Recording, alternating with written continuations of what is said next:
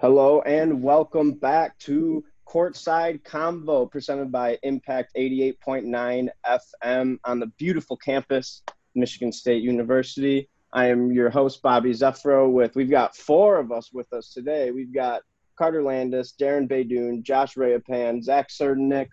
Got the whole gang here, and we've got a lot to talk about. Uh, we're recording this. It is currently Sunday, about 6:20 p.m. So we just got the luxury of watching the first two games of the day. Can't wait for that last one. But we'll start with something pretty historical that happened over the week, and that was the NBA players choosing to postpone the games to bring more awareness to the injustices that are currently happening in our country. And I rem- when they did that, it just brings me back to an interview I heard on uh, Bill Simmons' show, and Bill Russell was they were playing the night that MLK got assassinated, and they also asked the same thing, like, should we play? And he said to this day that interview isn't too old, and he still doesn't know if they should if they should have played. So and they ended up playing. So good for the NBA players to really, you know, stick up for what they believe in and still continue the message. So do you guys have anything to say on that?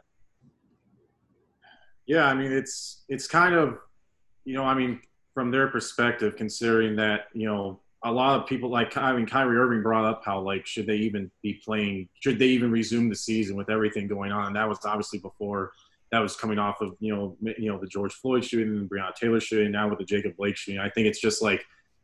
Yeah, I mean, you would think they would have reached the breaking point already, but it's like, I mean, this really, I think for a lot of them, because Paul George, I think he talked about mainly, and I think it was a big reason why he struggled in terms of the, you know, the mental fatigue that you know the players were going through in the bubble and how like I mean you know it's it's basketball all the time. They don't have their families. They don't have you know anyone else other than themselves to really be able to outlet to. So I think for a lot of them, it might it, you know I I know a lot of the reports for how emotionally raw they were right after and how like the I know because it said the Clippers and the Lakers voted to not resume the season and everything, and so like.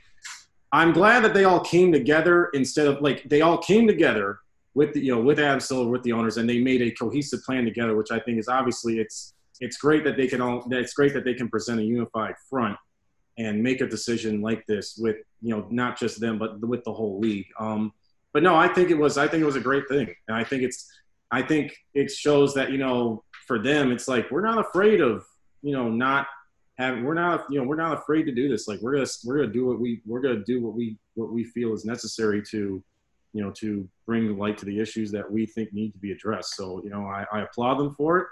Um, and I think, I mean, quite honestly, considering everything that, considering the fact that everything that they were trying to bring awareness to earlier in the year is still going on, I think it's, I think it, it might have been even necessary for them to do it, honestly. Definitely. Definitely. Um, and I saw someone wrote a uh, column piece. I don't remember who it was, but the, the the headline of it really struck something with me. And it said, if you can't acknowledge the humanities of you know the athletes that are entertaining you, then you don't deserve to be entertained. And I think that that's a really good point. I think that was one of Kyrie's biggest points uh, from the get go before you know the bubble had began. And um, the whole thing with that is that like people really kind of ostracized Kyrie for that take the fact that you know playing would be a distraction and then it was a really good thing i think that they had stopped for that day. Like i mean like i it, it probably would have been upsetting if they had to cancel the season but i feel like i probably would have completely understood especially with what jaylen brown said uh, that every time he thinks of or he would every time he would see his jersey it would be he would think of uh, seven shots in Jacob Blake's back. It's it's really powerful, and I think a lot of people, a lot of the fans, really forget that these guys are they're first off they're human beings. Secondly, they are African American human beings in a time where racial tensions have possibly never been higher. So I think that using your voice and such a huge platform is the best thing that they can do. Uh, I think it would have been probably a good idea if they shut down the season because then people would have realized, you know, this is what they're doing it for. This is a big deal. They're losing out on all this money. It was Fred VanVleet that basically brought up the idea of not playing. And he's a guy who's looking to uh, make a bunch of money in this offseason. So if he doesn't have a good playoff run, you know, to play, then, you know, what's that going off of? It shows you the gravity of this uh, situation. Yeah, I, I think so. Or I agree with that it would definitely make a statement. But I also kind of I saw something that Draymond Green posted um, on Instagram about the statement with the potential shutdown of the season, and his argument was that it would be it would make a powerful claim, but they already made the statement with the few games, and it he said in his opinion it was counterproductive to complete it would be counterproductive to completely shut everything down because then they don't have the platform like if they hadn't restarted then nobody would have been talking about that they went on a strike for a couple days and didn't play so they have the platform and they're able to use it and so i think that that was ultimately a good decision in terms of them still being able to make some bounds towards a practical change here because it's definitely needed in our world. I mean, yeah, just going off. I mean, just uh, just so much kudos to the NBA for the association that they run. I mean, the fact that you can be that transparent with your players and Silvers on social issues. I mean, the NBA has been just on the ball about it, on the mark, and just trying to be learn more, open more to their players.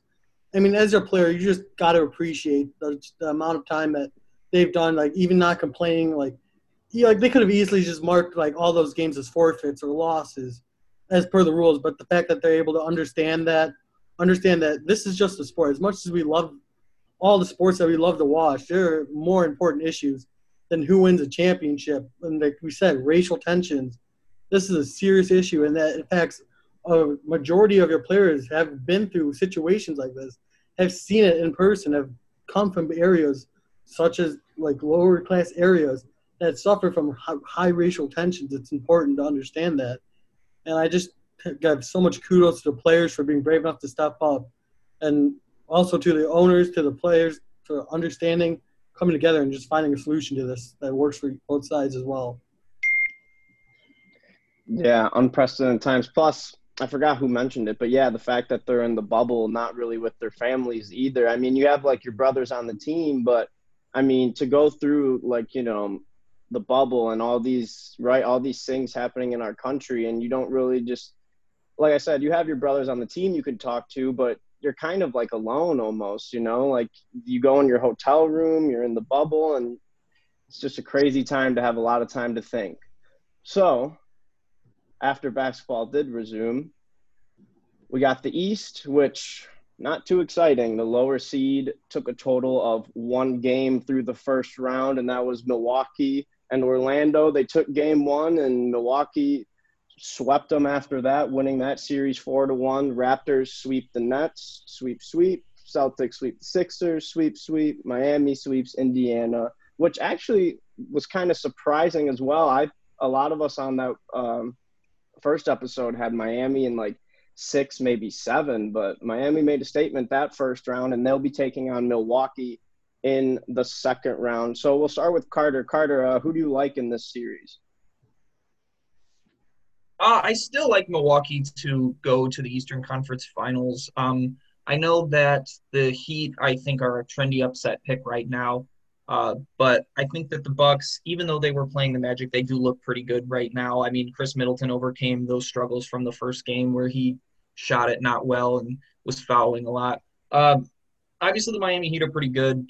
Um, but the Milwaukee Bucks are hitting their threes right now, and uh, Giannis is obviously doing his thing. I know Bam Adebayo is a good defender, but I really don't see him slowing down Giannis much at all. And in this in that series against the Pacers, uh, they got a lot of production from Tyler Herro. He played really well off the bench for them, and I think Goran Dragic did too. I don't know how consistent the production can be from a rookie like Herro. I know he's he is very good, but um, I don't think I trust I don't trust the Heat enough to stop the one seed. I think they'll probably take a game or two just because they are that good of a team, but I feel like there's too much talent on this Bucks team for them to lose. At least in this series. Yeah, it's hard. I mean, Miami to me, I was honestly thinking that just with the way the teams are made up, it gives me a bit of a vibe because the thing is, if if the Bucks, you know, if the Bucks supporting cast, if you know, if Khris Middleton isn't able to get his shots up against Jimmy Butler, who's likely going to be his primary defender, if Eric Bledsoe can't continue, you know, if Eric Bledsoe can't, cont- you know, continually, be able to take advantage of the opportunities he has, whether it's driving to the rim, making open shots, things like that. They've been better. They were they they got at least offensively, they were a lot more. Yeah, you're right. They were a lot more well rounded in the in the after they got beaten the first game against Orlando, and they they did what we were expecting. Although this my this Miami team, just the way they operate, they they give me a bit of like a little bit of like a bad boy Pistons vibe because they have a lot of guys that just take no, you know, just take nothing from anybody. Jimmy Butler, Bam Adebayo, Jae Crowder, you know, Andre Iguodala, like all a lot of those guys, tough, defensive minded, and they will go right at you. And I just feel like I feel like Milwaukee has to be ready for a fight. And I, because it's not, you know, Miami's going to give them everything they got. And I, I would not be surprised if they at least, if this series goes to at the very least six, because Miami is a good team. They, I mean, granted, yes, Indiana was missing Domantas Sabonis for the entire series, and Victor Oladipo probably wasn't quite all the way back to his to his pre, you know, to his All Star self from a couple years ago. But they pretty much dismissed the Pacers. I mean, they, pre- I mean, that was they pretty much did, and so this is a team that I think can give the Bucks at the very least a scare. And I mean, a lot of a lot of people around the NBA community are saying that the that the Heat have a real shot. So I'm not going to discount them. I would still take the Bucks just because Giannis at the end of the day is he can just he just makes so much of a difference just in so many areas, not just scoring, but you know rebounding, pat, you know, pat, even still passing defensively. I mean, he's going to win probably. He's basically going to be the first what the first MVP, first MVP, co MVP, and Defensive Player of the Year since I believe David Robinson or Hakeem Olajuwon, one of those, one of those two when they did that. Like it's one of only a few guys. Good company. Um, yeah, great company. Um, but I think this can, I think this can be a uh, show stealing series. Maybe not just for maybe the whole playoffs, just because I feel like the uh, Miami, I feel like has the makeup of a team that can could definitely push Milwaukee definitely pushed them significant, uh, at least a lot more than Orlando was able to, even though they did get a game on. Yeah, and going off of the uh, the Pacers in regards to the Pacers, um, I honestly don't think it was a good decision to fire Nate McMillan. Uh, I understand I understand the urgency with the playoff record and that that uh, that release that they that they put out after they fired him was really interesting. The way they worded it, where they said yeah, we know that here here's his record. Also, here's his playoff record. It's three and sixteen, or something, some or some terrible record along that line. But it's like in those series, your first series was against the Cavs in 2018 when Oladipo and that team took that Cavs team to seven. And then his next series was 19 against the Celtics where they got swept, but they didn't have Oladipo. And then this past series is kind of the same thing where you don't have some of your top contributors. I feel like he should get a pass for that because he's a good coach and he's probably going to land on his feet somewhere. I understand the urgency, but I don't think he should have been fired. No, I see that. Frankly, I, I feel like honestly, you could go back to even when Frank Vogel was still there, and I don't think when Frank Vogel got let go, I think that I, I didn't think that it was that reasonable. I mean, both of the, both of them have did good jobs. I mean, Nick McMillan did overall a really good job of being able to, you know, when when you think you trade when you seemingly when you trade Paul George, you expect like, oh boy, well, all right, we're going in the tank now. We're going to be rebuilding. But no, I mean, listen, they he, they identified Oladipo Sabonis. They took huge strides, and listen, that I mean, a lot that you have to give McMillan credit for that, and you have to give him credit for being able to coach what on paper, if everyone was healthy, seems like a really well-rounded team that the Pacers would have. And I mean, I know me, I don't know. Maybe they're looking for more offense because I know I think the report was is that they were if he was available, they would look to hire uh, Mike D'Antoni, which you know, I mean, he's. No, I'm not saying that would be a bad hire, um, but uh, yeah, no, I think McMillan. No, I don't think he did. Anything, I don't think he. I don't think he necessarily deserved to get fired. I can understand if they maybe think that D'Antoni is more upside, but I think he should definitely. He hasn't. He's done well enough to where he'll he'll probably land on his feet somewhere. I definitely think that. And then just to throw this in, um, sorry, Josh. Uh, McMillan was three nineteen and one eighty three with the Pacers, or sorry, whoops, one eighty three and one thirty six. These numbers aren't spaced out that good. And then boasting a kind of brutal three and sixteen playoff record. Josh, go ahead. I mean, yeah, when you look at just the Miami versus Milwaukee series, uh, sorry to get off track on the Pacers a little bit, but I mean, just like you said, Miami has a dog, just dog mentality, which I love in any NBA team. And it's not just that. I mean, they got shooters too. I mean, Herro shoots well. Duncan Robinson, one of possibly my top five favorite players to watch play. because he's just sniping threes from the corner, anywhere around the arc. And you know, Jimmy, I, I trust Jimmy's defense on Middleton in the seven game series. I don't want to predict the seven game series again because I know what happened last time when I predicted Portland. I'm not doing that again. Uh, I'm still going to trust my gut in the one seeds, so I'll choose Milwaukee. Probably in six or seven, though. I'll, I'll give him two or three games for Miami for sure. I'll say, gonna hit him with a Charles Barkley guarantee, Josh, or not again. Uh, All right, Jack, go ahead. Um, well, one thing I wanted to say about before we completely get off of the Pacers and Nate McMillan, it really confused me that they extended his contract two weeks ago. Like, they extend his contract back on August 12th, and then they fire him two weeks later. It just it doesn't make much sense to me there. Um, it was definitely an interesting, interesting move. But now on this Milwaukee and Miami series, this is I like like you guys said. I think this is going to be a really good series. Um, I've said since the beginning of the playoffs with Miami, they're a team that I could see getting out of the East and getting to the finals, or I could see them. I could have seen them losing to Indiana. I just, I mean, they've got a lot of talent, but I'm not sure what to expect of them out of this series because I really think they could upset Milwaukee, but I don't know. Um, I'm gonna go with. I think I'll go with Milwaukee.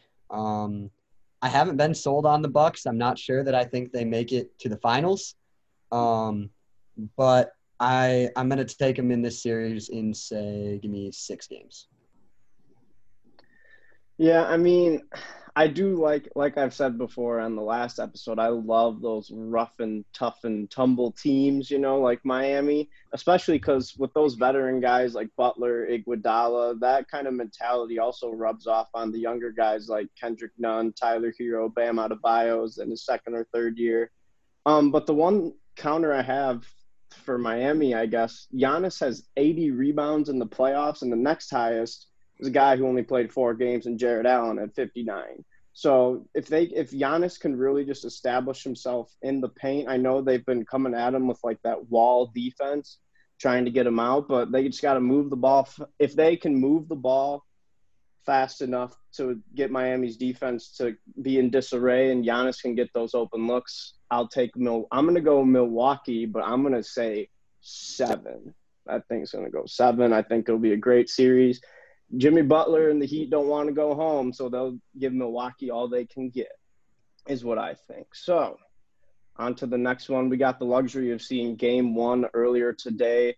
Boston giving Toronto all they can handle. I forgot to put the final score up on here, but um, we'll start with Darren. Darren, what were your uh, thoughts about that dominant game one for Boston? Well, Toronto, first of all, I will say, just I think in general, probably won't shoot 37% from the field again. I, they're just too talented of a team to do that. But then again, but Boston, but then again, Boston is they're a really good team too. I mean, the one thing is they have probably the best player on the floor right now in Jayson Tatum in that series. I mean, it, it's hard to say. I know. Listen, obviously, Kyle Lowry is an incredibly, you know, is a very is a, you know is a very highly decorated veteran who is still producing really well. And, I, and we all know what Pascal the, the jump that Pascal Siakam made this year, but what Jayson Tatum has done is, I mean, he looks like a potential superstar. And even though I think Toronto overall is a deeper team, the higher it, you can argue Boston overall in terms of their high end talent when you talk about Tatum, J- Jaylen Brown, Kemba Walker, um, and you know maybe I mean I don't know if Gordon Hayward is potentially could come back and he's probably not. He's probably going to be still out with his injury for a, long, a decent amount of time still. But um, their high end talent is maybe I would say just a little bit better than Toronto's. Um, so it, it, wasn't shocking to me that they won. I, I, again, I don't think Toronto will shoot this badly um, for the rest of the series. Although I think it would. It's you know Boston's going to Boston's a team that I think could definitely just because of how again how their high end talent is. I think that they have. I wouldn't be shocked if they beat Toronto. I think this is a series that I I would actually say I do think this is going to go seven games just because I think I mean both of these teams are that good, and it's just I mean to me these are the two teams. Uh, Miami's going to give Milwaukee, I think, definitely a push, but I in terms of those teams, I think either one could.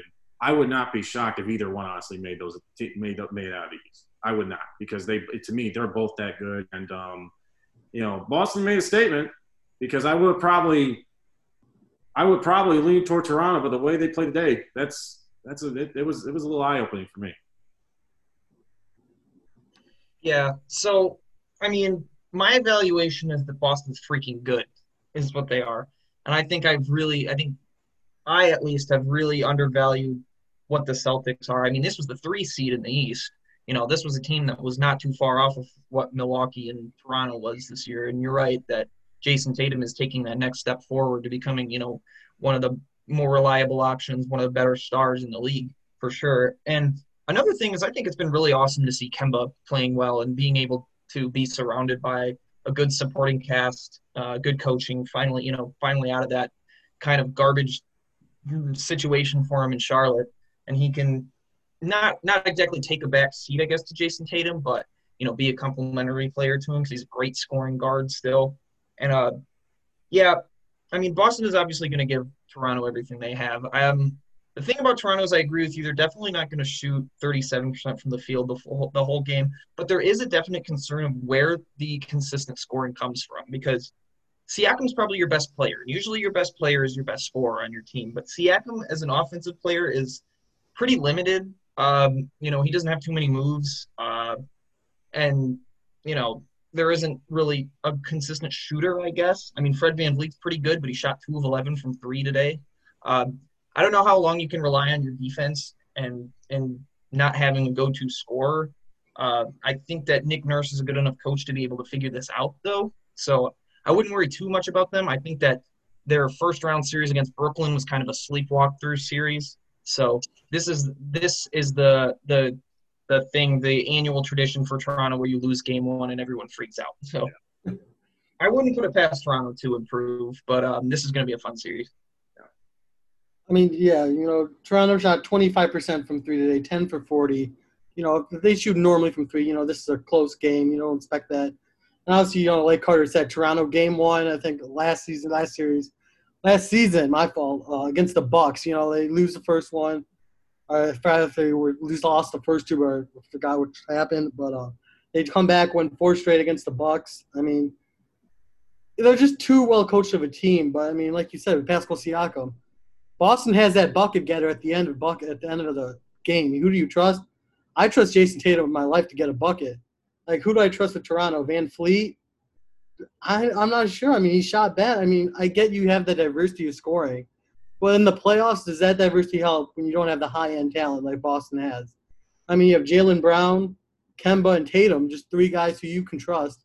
With 30 seconds left, go get me a bucket even at the end towards the third quarter, you saw Jayson Tatum just straight up pull up and hit the buzzer beater at the end of the third. I mean, he's just that type of player, and Toronto just doesn't have that. And let me just get one thing on the record here: whoever wins the series is going out of the East. That's my prediction right now. I'm pretty confident in that. Um, for me, I kind of want to pick the Celtics in this one in seven. I just feel like they can make that push. They have the coaching, they have the high end talent, and they have enough defense off the bench where they can legitimately make this a series. I definitely think that this is going to be a lot of fun to watch. Um, Toronto, I think, with the coaching style of Nick Nurse, and we saw it last year, I think Toronto is the best equipped team in the East to stop Milwaukee. But I'm not sure that Toronto is going to get to Milwaukee. Um, Toronto was originally my pick out of the East. Um, and I think that they still have a shot but Boston, I took a lot of. So I was writing for a website over the summer, and I did an NBA Power Rankings in after the restart was announced, but before they had started playing games. And I had Boston outside of my top five, and I took a ton of heat from it, from people. And I really kind of started to think more about it and started to watch Boston as these went in. And that's a really, they're a really talented team. And I think they they went out by I think Milwaukee got them last year. Yeah, after the Paul Pierce uh, "it's over" statement. But I think that it's going to be really tough for Toronto to get past them, just because Boston's got so much. Hayward's out still, but you've got Tatum, you've got Brown, you've got Smart, you've got Walker, you've got a lot of guys that can go get buckets, and Toronto is good defensively, but as you guys have mentioned, the offense, I mean, it's not, it wasn't there today, and it really hasn't been there that much all season. Toronto's dominated games with their defense. And so if they can't stop Boston from scoring in triple digits every game, they're going to struggle. And so I'm going to take Boston in six. I was gonna say off of You like took the words right out of my mouth. no, go ahead, Darren. I was gonna say, well, coming out like coming off of what I think Josh had pointed out a little bit ago was like how, you know, obviously last year when Toronto, you know, won the title, obviously Kawhi was the guy, and everyone filled the role around him. You know, Kyle Lowry was willing, you know, took a step back from the role he had usually filled and everything, and you know, and Pascal Siakam, you know, he filled his, you know, he was like this, you know, highly efficient second, you know, second option guy, and he filled that role perfectly. I mean that is the one thing where it's like you know Tatum. You know who you know for Boston. You know who's going to be the guy. You know who it is. It's got to be Tatum, and it's going to it's all at least all likely it's going to be Tatum, and he's he's shown that he can he can take on that role, and he, and they can win with him in that. With Toronto, they have a lot of guys that can go out and and have a really good game, like Siakam, like Lowry, Van Vleet, you know, Ibaka, Norman Powell, you know, Marc Gasol. Like they have a lot of guys who can go out there and contribute, but who is going to be that guy that closes for them? You would think it's Lowry just because of how long he's been on there, but also, but he wasn't the one who led the team in scoring this year. That was Siakam. So is Siakam going to be willing to take, grab that baton and say like, all right, I'm the, I'm, this is my franchise. Like I'm the one that needs to be able to do this. Or like, I think that's the one thing, I think that's the one thing they need to figure out, especially in terms of looking at Siakam's future potential, because they need, you know, they're to have to, they need to figure out if he's going to be able to, if he can be the, like his ta- with his talent, he could be maybe the best player in the playoff series, or at least he has that kind of potential. But they, you know, but if he's not that this series, I'd be inclined to say that probably Boston is going to take it. Yeah, I like I do like Boston in this series as well. I'm gonna go with Zach and also say Boston in six. I mean, Boston got Siakam into early foul trouble. His I believe it was his third or fourth was kind of ticky tacky. I believe it was Jaylen Brown on a three where he kind of quote got in his airspace. That one was a little ticky tacky, but hey, I mean, he shouldn't have. Maybe he shouldn't have gotten those first two fouls. I'll put him in a position to make it come down to that. But hey, I mean, yeah, the Raptors, Lowry and Van Vleet, eight for 28 on the day. Just not a good shooting performance. I do agree this series would probably be more competitive throughout the other games, but I don't know, especially if you think uh, Boston still doesn't have Gordon Hayward. I mean, they could be even scarier than what they are, which is, you know, kind of scary to think about in itself. Um, and then another thing, too, Tatum has also this year – been a much improved defender. He's actually, ooh, excuse me. ooh, there we go. Tatum is actually a third in the playoffs in blocks, which I didn't know as of before today's game. He's third with nine blocks. So Boston, Toronto, that score, which I finally found, was 112-94. Boston takes game one. And so we go to the wild, wild west. The Lakers beat the Blazers in five that series became a sleeper once Damian Lillard said he was out. Houston currently leads Oklahoma City three games to two. That game is on tomorrow. Clippers just beat the Mavs in six games, which we'll talk more about. And then Utah, which plays tonight at 8:30 against Denver, that series in at three games to two as well. So we'll start with the game today. Um, Clippers Mavericks. Uh, we'll start with Zach. Why don't you lead us off? That was a really good game. Uh, yeah. And it wasn't at first. It, I mean, it wasn't the first half, but in the second half, the Clippers just pulled away late in the third. They were up by, I believe, they were up 15 or 16 most of that second half towards the end of it, and it was, it was kind of a all right. Well, Luka did what he could. They're without Porzingis type vibe, and then all of a sudden you look back up, and all of a sudden it's a six point game and they just started knocking down shots. Tim Hardaway Jr. finally hit a three. He was 0 for 8 before he hit that first one, and then I think he finished the game 3 for 4 or 2 for 3 down the stretch for them. And the Mavericks, somebody said in our chat before that the Mavericks just couldn't buy a three, and then all of a sudden everything went down and they couldn't miss a three for a little bit. They heard really Josh. But um, I mean, it was. It's the Mavericks have really struggled defensively all season long, and they when it mattered most, they couldn't get a stop. I mean, you saw Kawhi getting the open dunk, or and then uh, I believe it was Zubac that got the dunk, and then Trey Burke picks up a silly foul on it, and but I mean, it was just a really good offensive performance in the fourth quarter from the Clippers. Reggie Jackson was huge down the stretch, um, and just a really strong way to close out what was a really fun series to watch. Yeah, I think it, it's for looking at the Mavs. I mean, with as injured as they were, because they were missing Porzingis, they were still missing um, Dwight Powell. They, like they, they had several guys that had been out for you know that had been out even before going that series, and without Porzingis, it's Luka was amazing. Luka was amazing the entire series. Obviously, the buzzer beater in Game Four is going to it will, will is going to go down as iconic, and especially seeing it live was was like fantastic. Um, but it's when you have a team like that, like Dallas, that's that injured. It's and you know it's it it's just it's hard. It's just that it's really hard just to be able to hold off to be hold off a team as deep as the Clippers are for that long. Like and they just and you know what and give credit to you know we talked about how he needed to come in this series in games you know in Game Five especially and then at time and then definitely you know at times in Game Six. Paul George was Paul George again.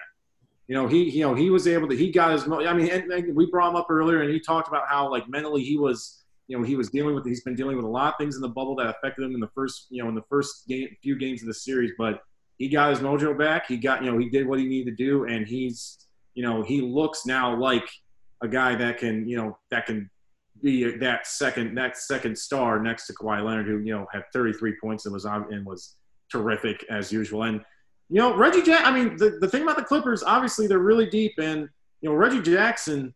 You know, I mean, making those key plays. It reminds me that when I mean, when he was the starter for the Pistons back in 2015, I believe, if I remember correctly, he had he was one of the top five clutch scorers in the league that season. Like he was, he made.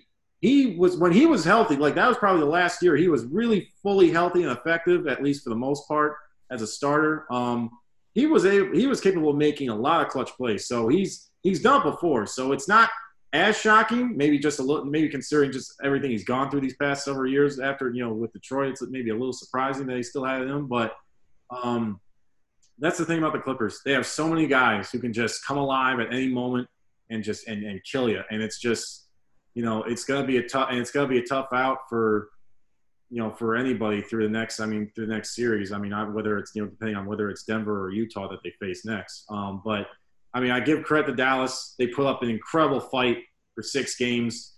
Um, I mean, overall, I would say it was a really good series, other than obviously the fifth game where the Clippers just decided that all right, we're going to end this now. So we're, just, we're we're tired of this. So we're just gonna we're gonna put Turned this up the heat on them real quick. no, I they they were. I think they were like, all right, we're done with this. Like we we need to remind people of what we actually are. Which I mean, you know, they, they you know, it's just, but yeah, but the, the the Dallas is going to be a team that when they're when they get to be healthy, and especially if they're maybe able to add potentially like a third a third star type player, um, you know, maybe down the line somewhere. But obviously they'll have Doncic and Porzingis for the foreseeable future. That's going to be a team that's probably going to be probably going to be getting to the top of the West sooner rather than later. So I think this was a good. I think this was. A, I think I'll take this as like a very a very good tease of what Dallas is could potentially become. I think that I think uh, what potentially they could become because I mean they are listen. They had they they they took the I mean they beat the Clippers. They took it to six games. They made you know they had they made them have to respond and go out like you know like we said like in game five and put the clamps on them. So you know they they they you know they they took them they took them they took them close to their limits. So I'll give them credit. I'll give them credit for that. Yeah, the thing about the the Clippers today is that I mean the I think the main takeaway is that Kawhi Leonard is about as locked in as he's going to be for as long as the Clippers are playing. I mean, you know, he he had 33 points, 14 rebounds, seven assists, five steals. He didn't miss a free throw. Uh, he was getting everything he wanted on the offense, like Zach said. He had that open dunk. He was facing up against anybody that he was against, knocking down a bunch of mid-range jumpers. And this speaks to the luxury of the Clippers that Paul George, while getting a little bit back on track, was still shot six of 19 today. So even if you know, even if your second best guy, Paul George, isn't performing, you still have other guys who stepped up, like Zubac and Reggie Jackson, both had really good games.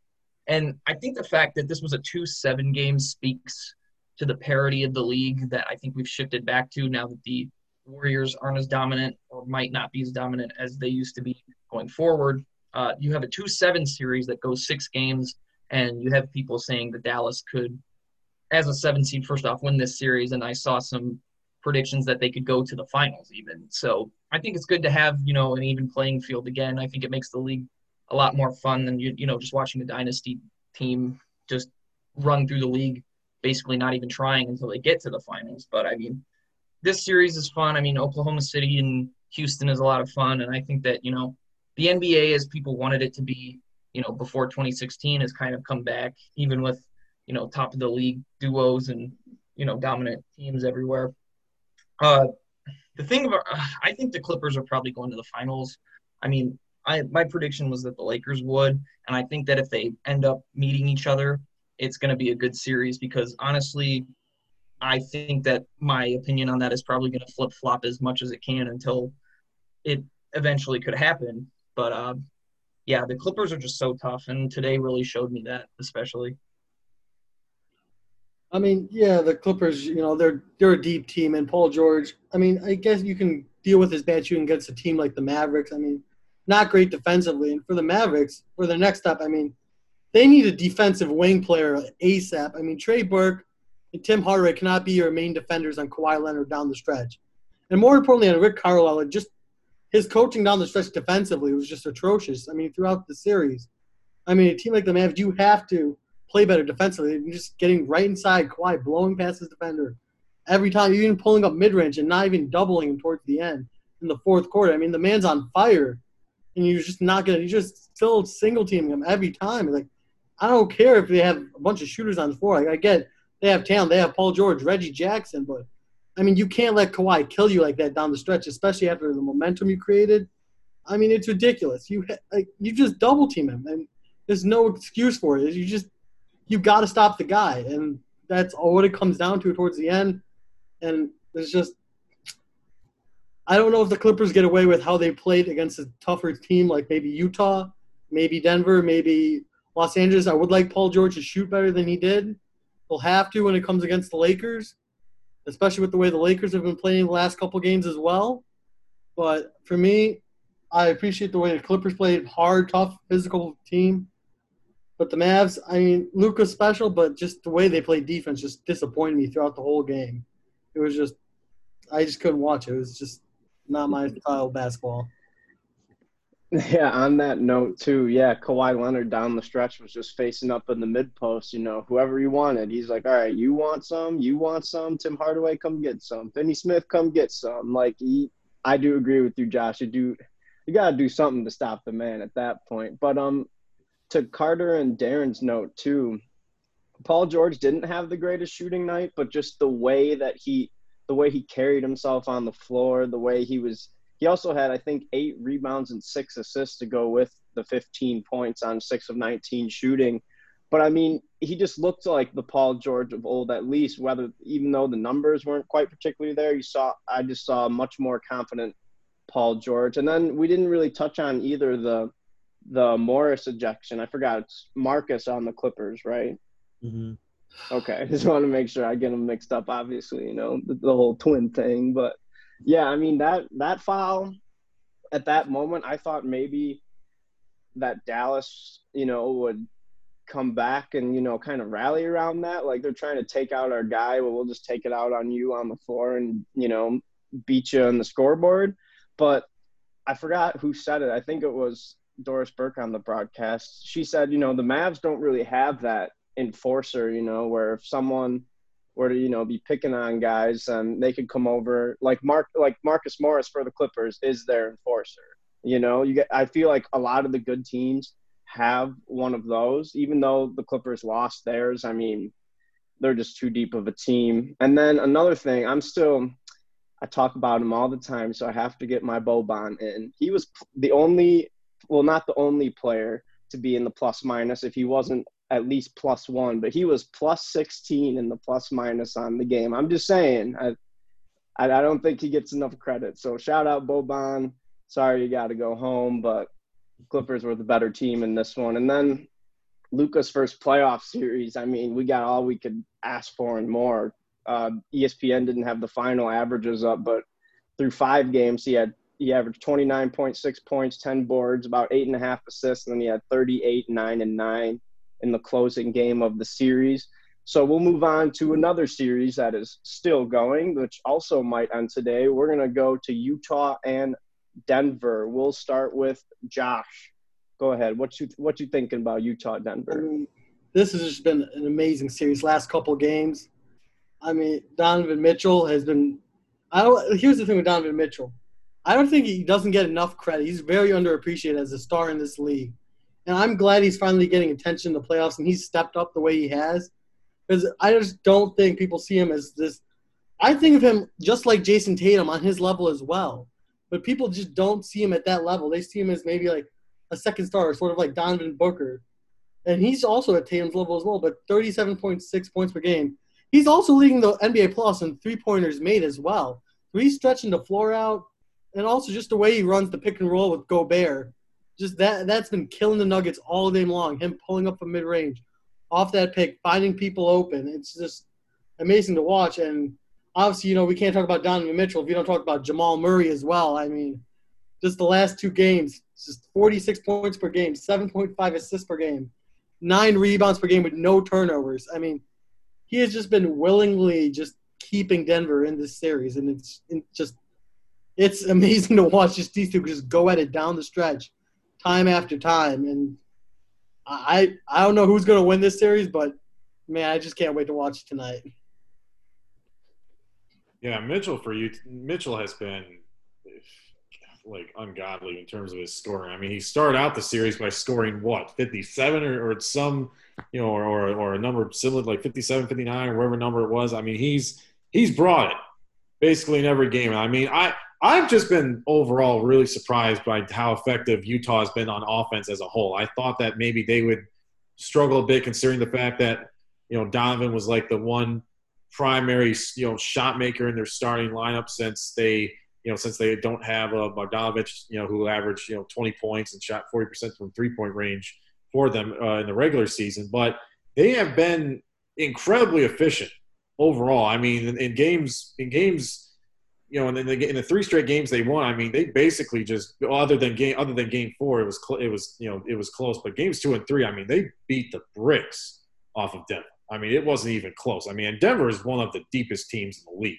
but uh, it's you know they Utah's just been able they made shots they made shots at a very at a very high rate and they you know Denver you know they gave them you know they were able to get that last game but you know honestly I think that with the way even though Jamal Murray has put up incredible performances um, and he's definitely he definitely has he's he's been he's elevated he's been elevating himself to try and match Mitchell the best he can I mean it's I you know, it's been a great it's been a great showdown to watch between those two as the series has gone on. But I think Utah. I would if I have to. I think Utah's going to take it. I really do. I just think that they. It's not that I don't think Denver can't make a run, but they. I don't know. It, uh, it just there's a there's a difference to me when I know that I don't know. It's it's it's hard. To, it's hard to quantify. Sorry, I don't mean to go rambling, but like it's hard to quantify. I just don't. I look at Denver and I kind of it may be in a similar thing in Toronto where they're an incredibly deep team. They have a lot of guys that can go off in any one game, but is you know, and, and even though Murray and Jokic both have that potential, Donovan Mitchell is a killer.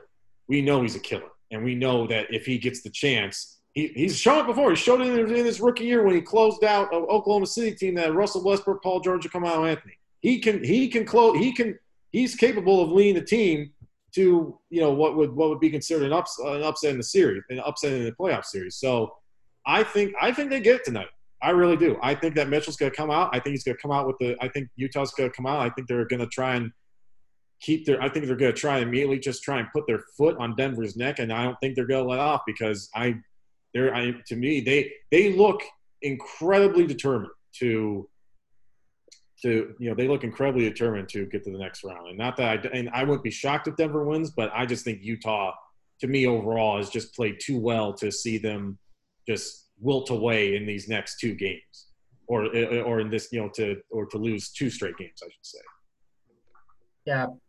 Uh, back when we were doing our predictions for this series, I said that um, Denver was just going to dominate Utah the rest of the way out. I was pretty wrong about that.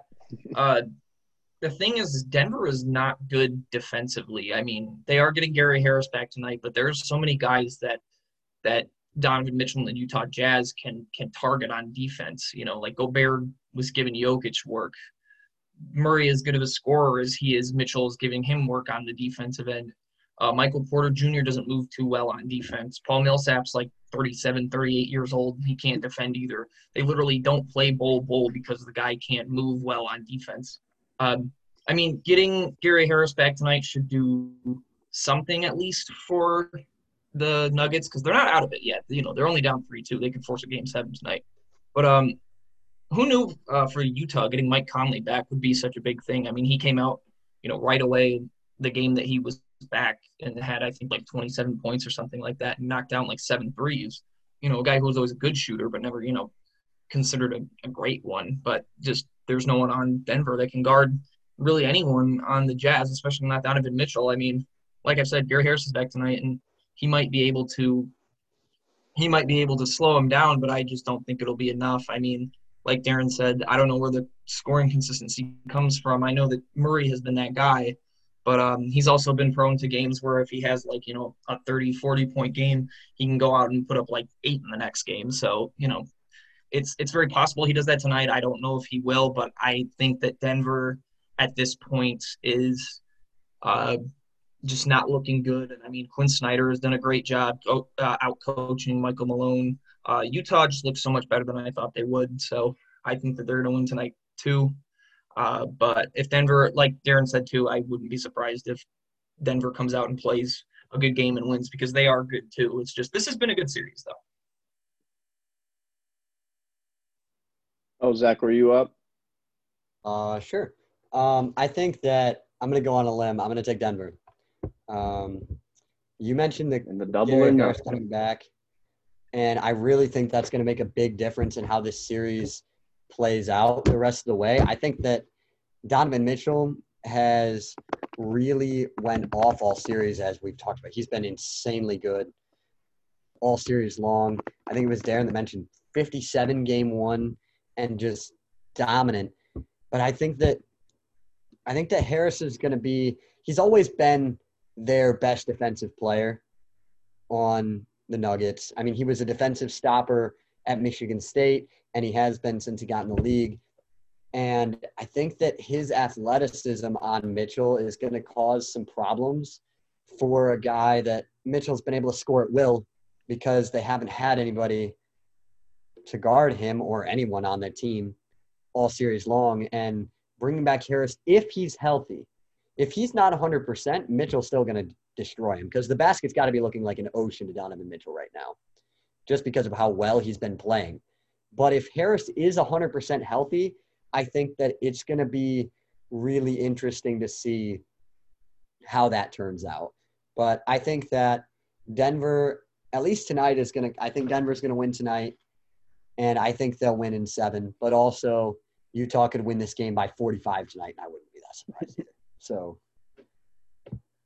Yeah, I mean, you guys touched on it. Watching Donovan Mitchell play in the playoffs has just been absolutely electric. 37.6 points per game in the playoffs, which leads all of the playoff NBA. And as a team, the Jazz are shooting the best field goal percentage in the NBA as well at 51.3%, which goes to, you know, Quinn Snyder's credit. They've been able to figure out Denver. They've been able to attack them where they're weak.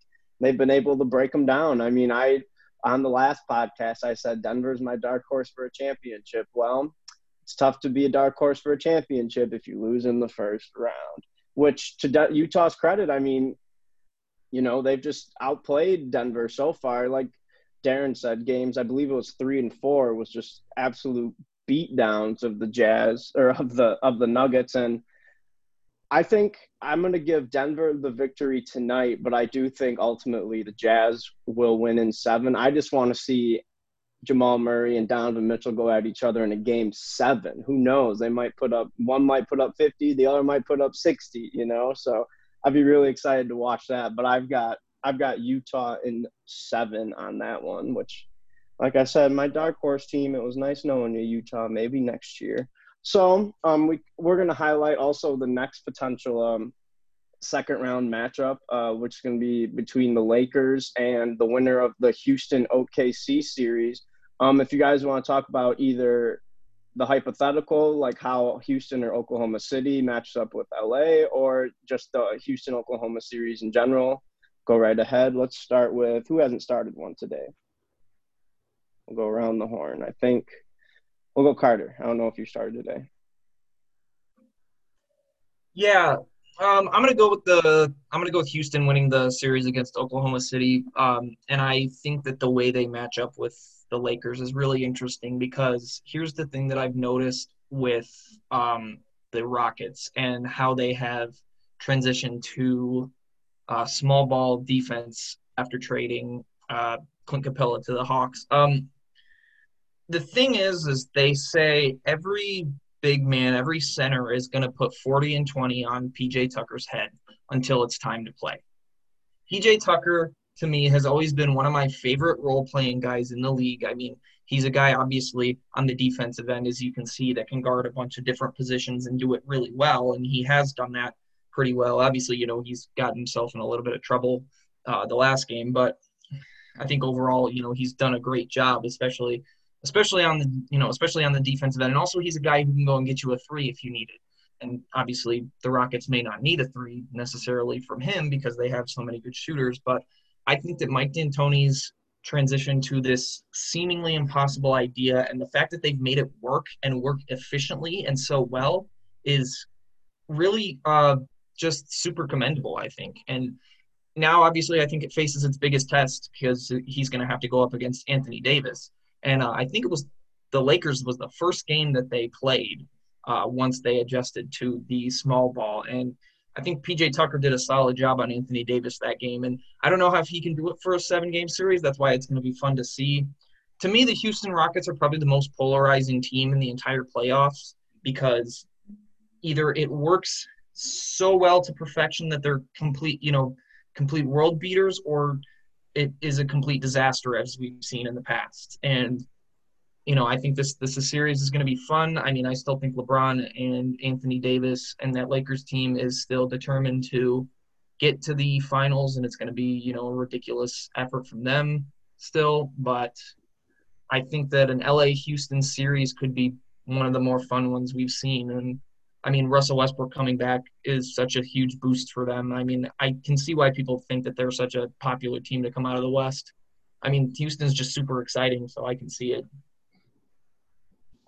Yeah, I would say the one thing that has surprised me because I, I, I thought initially going into the series against OKC that the Thunder they looked to me like I mean Chris Paul with the way he had played this year with Gilgeous-Alexander and Dennis Schroeder and Gallinari and I they seem like a team to me that especially since Westbrook wasn't going to be able to play at the start of the series, I'm thinking like, oh wow, they really they might just have a chance to pull it off. But Houston, the thing is, in the three games that Houston's won, they've won big. Like they, it has not been close, and they have just they've just blown they've blown the Thunder out of the water. And you know, in the games that Houston that OKC's won, it's been you know close down to the wire. You can argue the game that they went into overtime that Houston probably should have won that game. Um, but before before OKC before it even went it shouldn't even went, shouldn't have even went into overtime. Um, but I would have, yeah, I def, I think the Rockets are probably going to close out. I, I, you know, I think it may, I think it may be six. I don't know. I think it may be six games. There just hasn't, oh, just the way the series has gone. I just, yeah, I don't see a lot.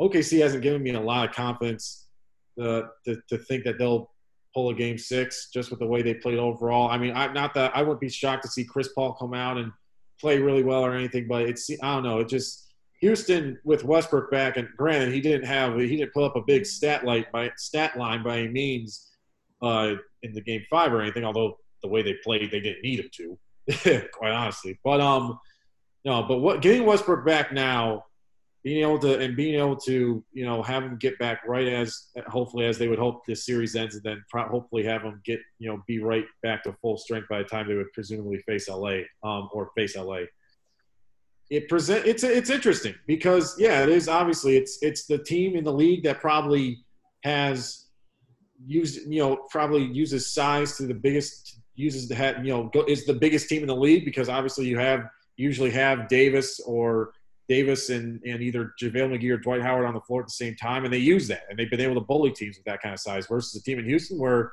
you know they trade Capela and TJ Tucker's the starting center. It's it's small it's small ball all the way. So it's a, gonna be a great contrast. And you know, I, but and the one thing is that yeah, Houston may not have the size, but they have the one thing that the Lakers, at least when you look at the percentages, usually don't have very much, and that is that they have shooting. You got Harden producing. You have Eric Gordon back now. You have Covington. You have Danuel House, who would play, who has overall played really well um, against OKC, um, and you have uh, PJ Tucker, who's you know, basically, I feel like the master at kick out corner three, you know, making kick out corner threes at this point.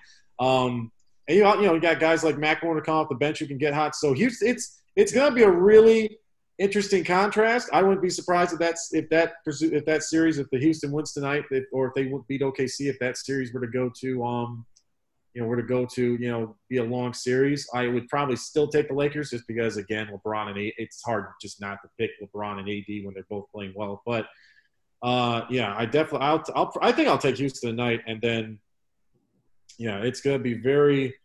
They are. De- I think they were. They were. They are definitely going to be an X factor type team for I think the rest of the playoffs. They just have. They they they're they could. They either could. You know, they they're a team that can just because of their makeup. It's kind of hard to I know I think it's a lot. It's hard for people to see like, well, God, what you know, what what is their true ceiling? But um, it's gonna be very interesting to watch. I mean, yeah, just going off of like what Carter said. I mean, just look at the Rockets and how they play. I mean, it's either splash or crash down for them. I mean, it's the way they play, just the three point shooting. Honestly, I think I think the series is going seven games. I think OKC just didn't have their shot on yesterday. I mean, Lu Dort just shot horrendous last game three for 16. They shot, what, 15% from three. I think OKC just has enough good shooters to maybe make it at least a game, a good game six. And then in terms of the Lakers series, I think the Lakers the Lakers could play small ball with them. I mean, it's not like they can't run Anthony Davis and LeBron and then put Kuzma down at the four and Davis at the five. I mean, they definitely have the talent there to contend with a small ball Rockets team. But I mean, just like you said, the Rockets they, they kill you with the volume of their shooting they can shoot 30%, but if they're putting up 57 a game, I mean, it's it's it's insane just the amount of threes they shoot. And you know, normally when like you see a coach do something like, you know, that's you've never seen before. I mean, sort of like the introduction introduction of like the run and gun offense in UNLV. You know, we've never seen that before. I mean, so normally you you do have your doubters, and I won't lie, I, I am a very big doubter of Houston's system. I really don't like the way Mike D'Antoni runs the offense. I don't think it's sustainable in a seven-game series for any team to be shooting that many three-pointers.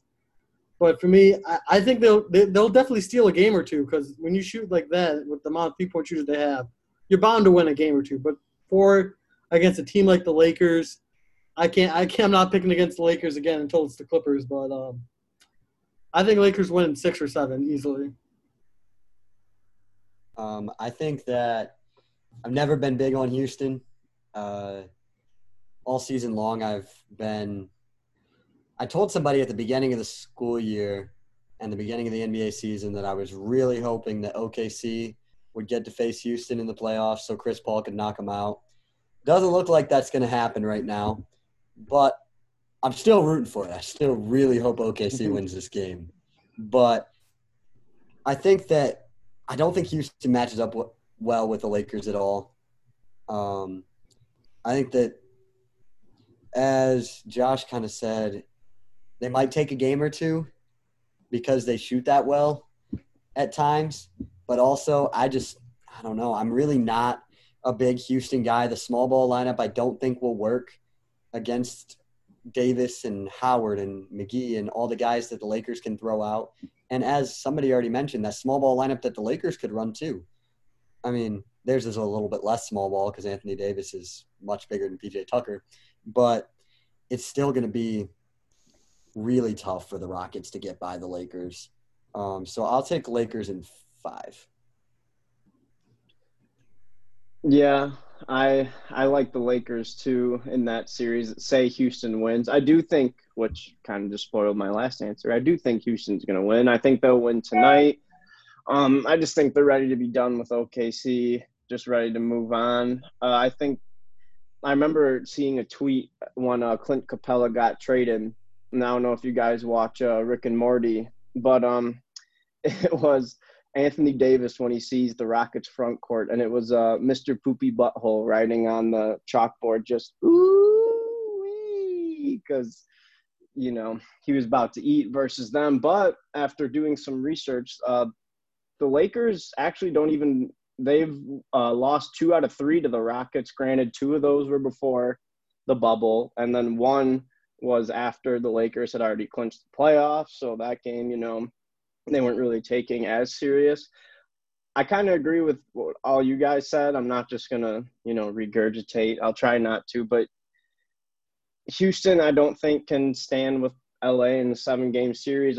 I do think, like you guys said, they'll steal a game or two because of the way they can just get hot as a flamethrower out there and just start knocking down everything in sight.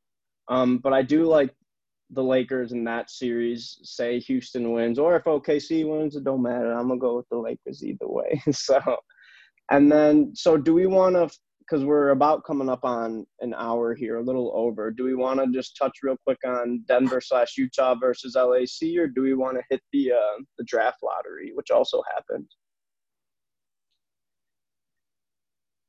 Mm. Uh, that might be a good idea to speed it up. Yeah, probably. Yeah. Well, yeah. Which one we want to go draft lottery or? Yeah. Yeah, draft. All right. Yeah, so the draft the draft lottery happened. Remind me, was it was Thursday, right? The last draft lottery was last Thursday, right? Yeah. Minnesota, the ultimate winner. They will be picking number one in the 2020 NBA draft, which I believe on the NBA website it said that was scheduled for October 17th because of all the new, you know, all the corona and stuff. So, yep, number one goes to Minnesota. Number two, Golden State, Charlotte, Chicago, and Cleveland round out the top five. So, we'll start with uh, Darren. What, what were your thoughts from uh, the NBA lottery?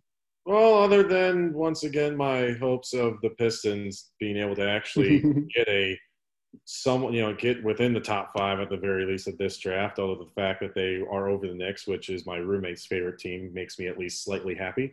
Um, uh, you know what? I'll say this: with the pick that the Warriors have at two, I would they have a real chance to be able to get because obviously you look at the makeup of the team. You're going to have Curry back. You're going to have Draymond back. You're going to have Clay back. You have Andrew Wiggins, who maybe now that he's with a what what would I think say a much better franchise than ultimately than what the Timberwolves are. Um, I you know maybe he can finally fulfill on his long awaited potential. The Warriors could have a significant shot at improving. And I think that's either it, whether they end up taking you know whoever they might pick at number two. Whether it's you know obviously if James Wiseman is there, he can they, can fill in in terms of that big man starting center role. They can maybe take you know another guard to bring out the bench potentially, or whoever they you know whoever they like, or they could end up trading that pick for, you know, you know, it, more future assets, another a, a impact starter that could, a starter that can impact their team right now. They have a lot of options when it comes to how they can go about improving their team via this draft, and it, I think that they they are in my mind of of any team in the top five just because of who they ha- who they already have. They are definitely positioned to I won't say they're going to be the dynast, dynastic Warriors again, but we should. I would not be surprised if, based on how they come out of this draft, that the Warriors could potentially get back to being in the top half of the West again next year. Yeah, they could do a lot with that pick. I mean, I think right now they should probably be taking calls on it because you know I don't think that uh, if they do want to get back to being at the top of the, the, Western Conference like they have been in the past. Obviously, I don't think yeah they don't I don't think they'll be that dynasty that they used to be, but uh, they can really use this pick. I mean, I think this is what they're gonna. This is probably that big, that big piece of ammo that they needed to get Giannis because I think that's probably who they want. And they should probably be, you know, taking calls from the Bucks and saying, "Hey, we have this pick here, and we'll throw in some other things because I don't, you know, say, you know, say Anthony Edwards goes number one to Minnesota. I don't really see how, you know, LaMelo Ball can help you in your backcourt right now. I mean, I think he could do more so in Milwaukee, but that's that's you know that's completely hypothetical. I mean, I think that I think that uh, this pick isn't so much of a you know thing for the Warriors. I thought they were going to win it. Honestly, I thought they were going to be number one at the end of that. But um, yeah, the the the the number one pick honestly is not set. I think this year, like the clear front runner for number one, I don't think is set. Um, I thought it was Melo, especially if maybe Golden State had won it. But um, I think that with with Minnesota, I think that Anthony Edwards going there would be such a good thing because I think he could play off of Karl-Anthony Towns really well, assuming that they give him the money to keep him there. And I think that's kind of how they can build their young core. Um, but yeah, I'm excited for when we do our NBA draft special because that's when I'll be that's when I'll be on the ball. So. All right. Um, did everyone touch on the draft lottery? Zach, Uh, did you get? I did not. Okay. Um, I think that, I mean, we've all mentioned Golden State sitting at two, and it's just it's really hard not to mention them because it's they already have so much. They're, I mean, with that draft pick, whether they take the pick or not, I don't think that they're going to get Giannis as much as they'd love to get Giannis. I don't know. I think Giannis would have to come out and make a statement and say to the Bucks that he's not coming back in order for them to get a chance to actually get Giannis. Because I just I don't think Milwaukee wants to take that chance to give up Giannis if they even have even a forty percent chance of signing him back in free agency. They don't want to give up the chance of potentially signing him back to trade him away to or in a sign and trade type thing to especially a team like Golden State. But I think that Golden State, say they draft James Wiseman, or even maybe trade down with a team like, I don't know, somebody in the six to nine range, trade down and pick up maybe an Obi Toppin, get some future assets, and then pick up Obi Toppin, and then they can run out a lineup with Curry, Clay, Wiggins, Draymond, and Obi Toppin, and that's going to be really tough. I mean, that's a team that can compete for a title. They might not, they're not going to be the favorites to win it every year, and they're not going to be the top team. And I'm not necessarily saying they will win a title, but I'm saying that they can compete for it with that nucleus. Um, and kind of to touch on what Carter was saying about the number one pick not being set, I think really the lottery this year more than ever really decided the number or had more of an impact on who the number one pick was going to be. Like last year, it was who's going to get Zion. This year, it's who's the pick going to go to, so then we know who's going to be number one. Because if it was, say, the Knicks, it was going to be LaMelo. If it was Minnesota, they don't need a point guard, they don't need a center. So Anthony Edwards seems to be the clear choice. So, yeah, that'll be, it'll definitely be interesting to watch. But the lottery is something that, as Carter said, I'm excited for NBA draft talk uh, coming up in a couple months. I mean, for me personally, I, I absolutely love the lottery this year as a Bulls fan, moving up four spots. So, I mean, I know most of you guys are Pistons fans. Sorry, uh, sorry to burst your bubble, but um, it was great for me. But here's the thing about the draft this year is that you look at like last year and you look at that trade value of the pick compared to what it would be like if there was a clear number two pick. Like last year, you had Zion, uh, R.J. Barrett, and if you look at it, who's the number two guy? James Wiseman, Lamelo, Deni. I mean, yeah, those are all like great, great players, but compared to the amount of talent that you normally have in a draft pool like last year, I mean, it's just I just don't see teams getting away. Uh, I'm assuming you want a top tier center for the second pick. I just don't think that you can get that value for the second pick. I just think, I just think Wiseman's just a safe choice. He can come in, produce right away. You still have an asset still. I think I personally think he's going to be the best player out of the draft right away, and just has the highest potential. I'm not quite sold on Lamelo Ball yet. I really like Deni Avdija, I'm gonna get more into them, you know, once we have our draft special. But just, I mean, it's just gonna be. I feel like we're gonna have like an Anthony Bennett draft, where it's just like, you, who knows who's gonna be the first pick. They might just come out and say they want Lamelo with the first pick. They might go out and take Wiseman, and it's just really a toss up for me. Yeah, I'm more interested because no matter who the teams were, we kind of assumed that Anthony Edwards, LaMelo Ball, James Wiseman were all going to be one, two, and three. It just kind of depended on the order. So I'll be very interested, yeah, what uh, the Bulls do at four.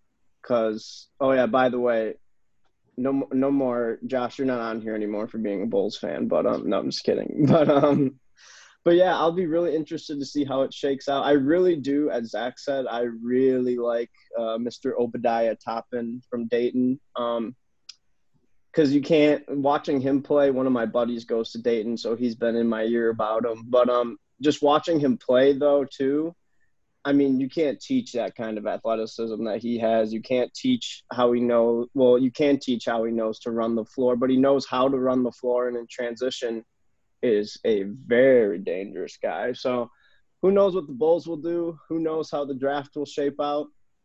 But I do know one thing. Unfortunately, it's about time we go. So from all of us, courtside convo, Impact 88.9 uh, in East Lansing on the campus of Michigan State. Your host, Bobby Zeffiro, co-host Carter Landis, Josh Rayapan, Darren Boydune, and Zach Serdenik. We will see you later. Courtside convo signing off. Cheer. All right. So yeah, I think we started at like 6:23. So this one's gonna be like an hour and nine. That was good. We got a lot. Of, we got a lot of stuff in there. Yep. Um, I like how you put sad face next to Detroit on the script. Oh, dude, I was so upset. Like one of my buddies, and like I have like a GroupMe with like all my buddies from high school, and my buddy just sent seventh that that that. like I'm like ah. I've never been a big heartbreaking. distance guy, but I've never really had an NBA team. I just kind of like watching good basketball. I like following the guys that are at Michigan State. Um, because I mean, Spartan dogs. yeah, and I've always been that way. I mean, I lived five minutes from campus for most of my life, so Oh, there you go. Not too bad. Moving day couldn't have been that bad. Well, I'm not even. I'm living at home. Oh, right oh, now. well, I guess that makes even more sense too. well, I'm an incoming freshman, so right. Yeah. but yeah, no. So it's kind of a. It's been an interesting thing, but the lottery was definitely. I knew as soon as I saw. Well, first I saw New York at eight, and I just started dying. Was laughing Yeah. hard when I saw New York at eight, and then I saw the Pistons at seven. I was like, "Ooh, that's No, not." it's not funny anymore. just laugh from like uh oh like oh shit i don't know i think they'll probably ta- i hope they either take halliburton from iowa state or that uh that killian hayes from france he's like a six five point guard which i love me some big guards Halliburton's gonna be So, good. Halliburton's yeah. gonna be really good. I think so. all too. right well here i'll um i don't know if you guys want to keep talking i'm just gonna end the meeting so um i can get this thing because it the recording doesn't download till Right. after the meeting so thanks for coming boys All right, boys. adios See ya. You guys.